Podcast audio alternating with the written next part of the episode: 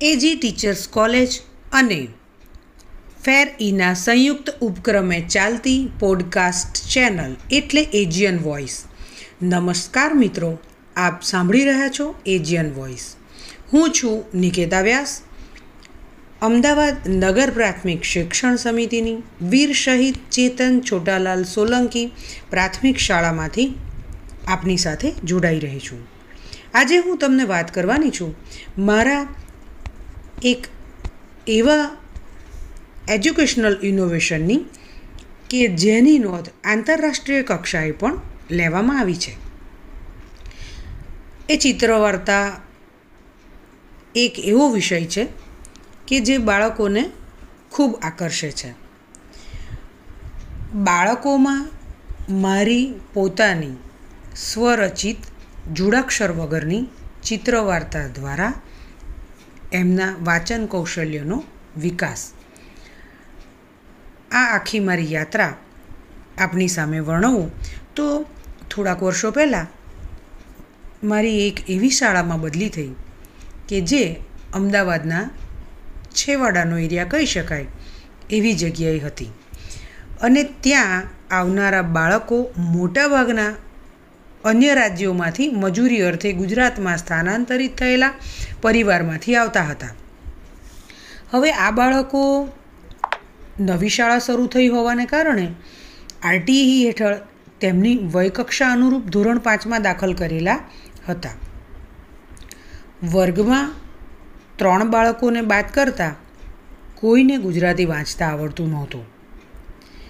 એમને વાંચવા શીખ વાંચતા કરવા અને વાંચન શીખવવું એ ખરેખર બહુ મોટો પડકાર હતો. જ્યારે બાળકને વાંચતા ના આવડે ને ત્યારે એની શીખવાની સમગ્ર પ્રક્રિયા ઉપર ગંભીર અસર થાય. આવા બાળકો વર્ગમાં પણ અનિયમિત હોય, અભ્યાસમાં પણ બેધ્યાન રહે અને શિક્ષક ગમે તે ટેકનિકથી ભણાવે, વર્ગખંડ પ્રક્રિયામાં ખલેલ ઊભી કરે છે. બાળકોની ગેરહાજરી માટે તેમના વાલીઓનો સંપર્ક કર્યો, તો જોયું કે પોતાના માતા પિતાના જે કોઈ કામ ધંધા છે, એમાં કોઈને કોઈ રીતે એ લોકો મદદરૂપ થઈ રહ્યા છે. એના કારણે વાલીઓ પણ એ લોકો નિયમિત શાળાએ ન જાય તો એની સામે આંખ આડા કાન કરી રહ્યા છે. વારંવાર વાલી સંપર્ક દ્વારા બાળકો શાળામાં આવતા થયા. એમને જુદી જુદી પ્રવૃત્તિઓ કરાવી અને શાળા ભણી એટ્રેક્ટ તો કર્યા. પણ જ્યાં વાંચવાનું આવે એટલે તરત જ બાળકોનો રસ ઉડી જાય. મને સમજાયું કે ગુજરાતીનો કક્કો એમને મારે પહેલેથી જ શરૂ કરવો પડશે. કારણ કે એકથી ચાર ધોરણ સુધી ગુજરાતી માધ્યમમાં ભણી અને આવ્યા છે એવા બાળકો તો બહુ જ ઓછા હતા મારી સામે. કદાચ એમાંના થોડાક બીજા રાજ્યોમાં એમની માતૃભાષામાં એકાદ બે ચોપડી કે ત્રણ ચોપડી સુધી ભણેલા હતા. તો ઘણા એવા હતા કે જે ક્યારેય શાળાએ નહોતા ગયા. અને એમની વયકક્ષા અનુસાર આરટીઈ હેઠળ તેઓ સીધા ધોરણ પાંચમાં પ્રવેશ પામ્યા હતા. એમની સામે મૂળાક્ષરોના શબ્દચિત્રો દોરવાના શરૂ કર્યા. જેમ કે ગ શીખવવું હોય, તો ગાજર, ગણપતિ, નાનું એવું ચિત્ર દોરવાનું. અને બાળકોને એમાં બહુ મજા આવી. એ લોકો પણ મારી સાથે સાથે રેખાચિત્રો દોરતા થઈ ગયા. ગમન જ ચાર મૂળાક્ષરો શીખવ્યા પછી એમની સાથે, એમની સા, બાજુમાં જ બેસીને મેં એક એ ફોર સાઇઝના કાગળ ઉપર એ ચિત્રો જે હતા, એને ચિત્રવાર્તાના સ્વરૂપમાં દોરવાના શરૂ કર્યા. પછી એ કાગળની ઝેરોક્સ કરાવું. અને એ ઝેરોક્સ બાળકને આપો. એમાં એણે રંગ પૂરીને આવવાનું. રંગ પૂર્ણી કેવી રીતે કરાય? એ બધું જ એમને મેં શીખવ્યું જ્યારે એ રંગ પૂરી અને મને બતાવવા આવે, ત્યારે મેં એક નાનું જોડાક્ષર વગરનું વાક્ય લખ્યું હોય. એ વાક્ય એણે મને વાંચીને બતાવવાનું. જેમ કે, કોઈ બાળક હાથ જોડે છે. એવું ચિત્ર છે. તો એની ઉપર લખ્યું હોય ગગન નમ બાળક વાંચે. આ રીતે ગમનજ પછી વરસદ, કબ અછ, પડતણ. આગળ આખો કક્કો એ લોકોને ધીમે ધીમે શીખવ્યો. પણ જે ચિત્ર વાર્તા બનાવો, એમાં જે માત્રાઓ શીખવી હોય, એનો જ અંદર ઉપયોગ કરવાનો. જો મેં રસોઈ દીર્ઘઈ શીખવી ન હોય કે રસ્વ દીર્ઘવું શીખવ્યું ન હોય, કે કાનો અને એકમાત્ર શીખવ્યો ન હોય, તો એનો ઉપયોગ જે તે ચિત્ર વાર્તામાં કરવાનો નહીં. એટલે આ એક ખૂબ અનોખી વાત થતી જોડાક્ષરોનો ઉપયોગ ટાળ્યો. બાળકોને ખૂબ મજા આવી. એમનો આત્મવિશ્વાસ વધ્યો. એમને ધીમે ધીમે કરી અને જોડાક્ષર પણ શીખવ્યા. બાળકો વાંચતા થયા. એમને ચિત્ર વાર્તા વાંચવામાં ખૂબ રસ પડતો હતો. એટલે પૂરક વાંચન એમને મળી રહે એ માટે બાળકો માટે ખાસ જોડાક્ષર વગરની ચિત્ર વાર્તાઓ લખી, બાળ મેગેઝિન તરફ મોકલી અને એ બાળ વાર્તાઓ પસંદગી પામી અને બે વર્ષ સુધી બાળ મેગેઝિનમાં પ્રસિદ્ધ પણ થઈ કે જેનો લાભ સમગ્ર રાજ્યના વિદ્યાર્થીઓ, શિક્ષકો અને વાલીઓએ લીધો. હવે આ બાળકોને જુદા જુદા પ્રોજેક્ટ પણ કરાવ્યા. એમને મેં રંગીન છાપાઓ આપ્યા. અમુક બાળકો માટે ખાસ પ્રસિદ્ધ થતા છાપા મંગાવ્યા અને એમાંથી એમને શબ્દ શોધો, સાચી જોડણી શોધો, વાક્ય શોધો, અમુક વિષય ઉપર લખેલું લખાણ શોધો, આવી જુદી જુદી પ્રવૃત્તિઓ દ્વારા વાંચતા કર્યા. સાથે સાથે હું વાંચીશ એવો એક પ્રોજેક્ટ કરાવ્યો. એમાં બાળકે પોતાના ઘરે રોજ નિયમિત એક કલાક વાંચનનો સંકલ્પ લેવાનો અને હું કયા સમયે વાંચીશ એનો સમય મને બતાવવાનો. જુઓ, આમ તો એવું છે કે દસમામાં આવે, બાળક બોર્ડમાં આવે એટલે બધા જ ચિંતિત થઈ જાય કે ભાઈ તું આટલા કલાક વાંચ ને.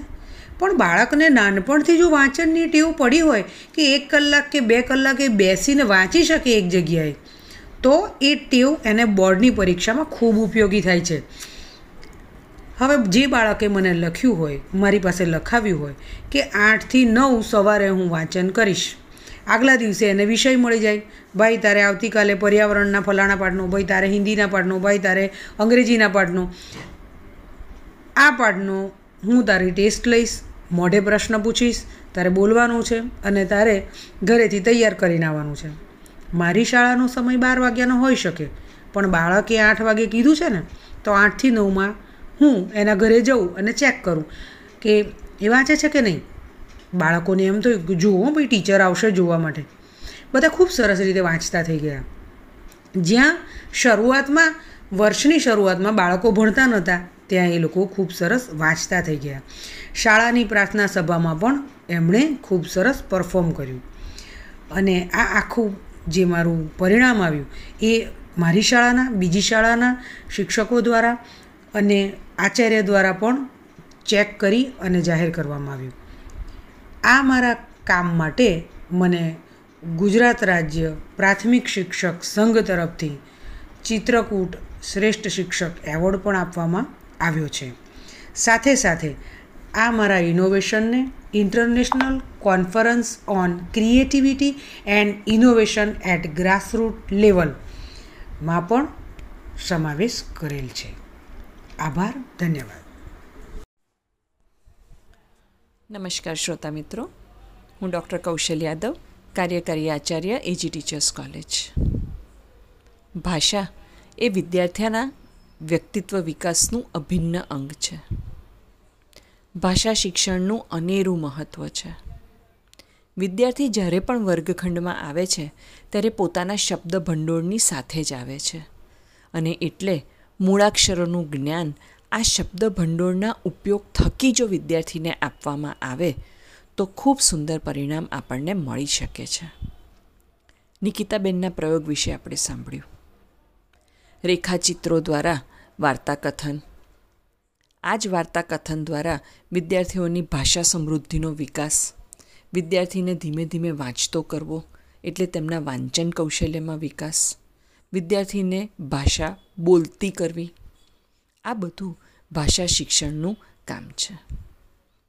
ભાષા શિક્ષણ એ પ્રત્યાયનના માધ્યમ તરીકે થવું જોઈએ નહીં કે ભાષાને આપણે એક વિષય તરીકે વિદ્યાર્થીને ભણાવીએ.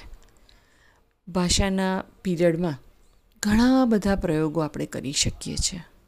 વર્ગખંડની બહાર વિદ્યાર્થીને લઈ જઈએ. કુદરતી વાતાવરણમાં વિદ્યાર્થીને પોતાના વાક્યો બનાવવાનું કહી શકાય. એ વાક્યો ઉપરથી મૂળાક્ષરનું જ્ઞાન આપી શકાય.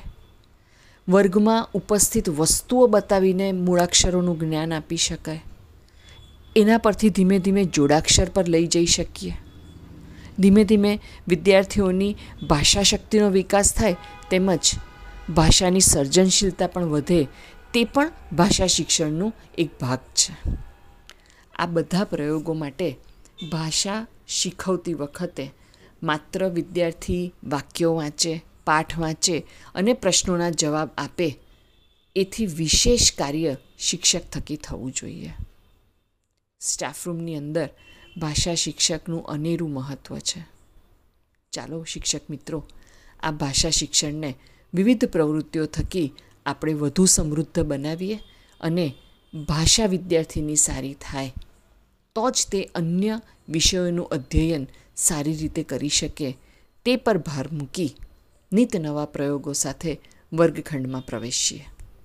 સાંભળતા રહીએ એજિયન વોઇસ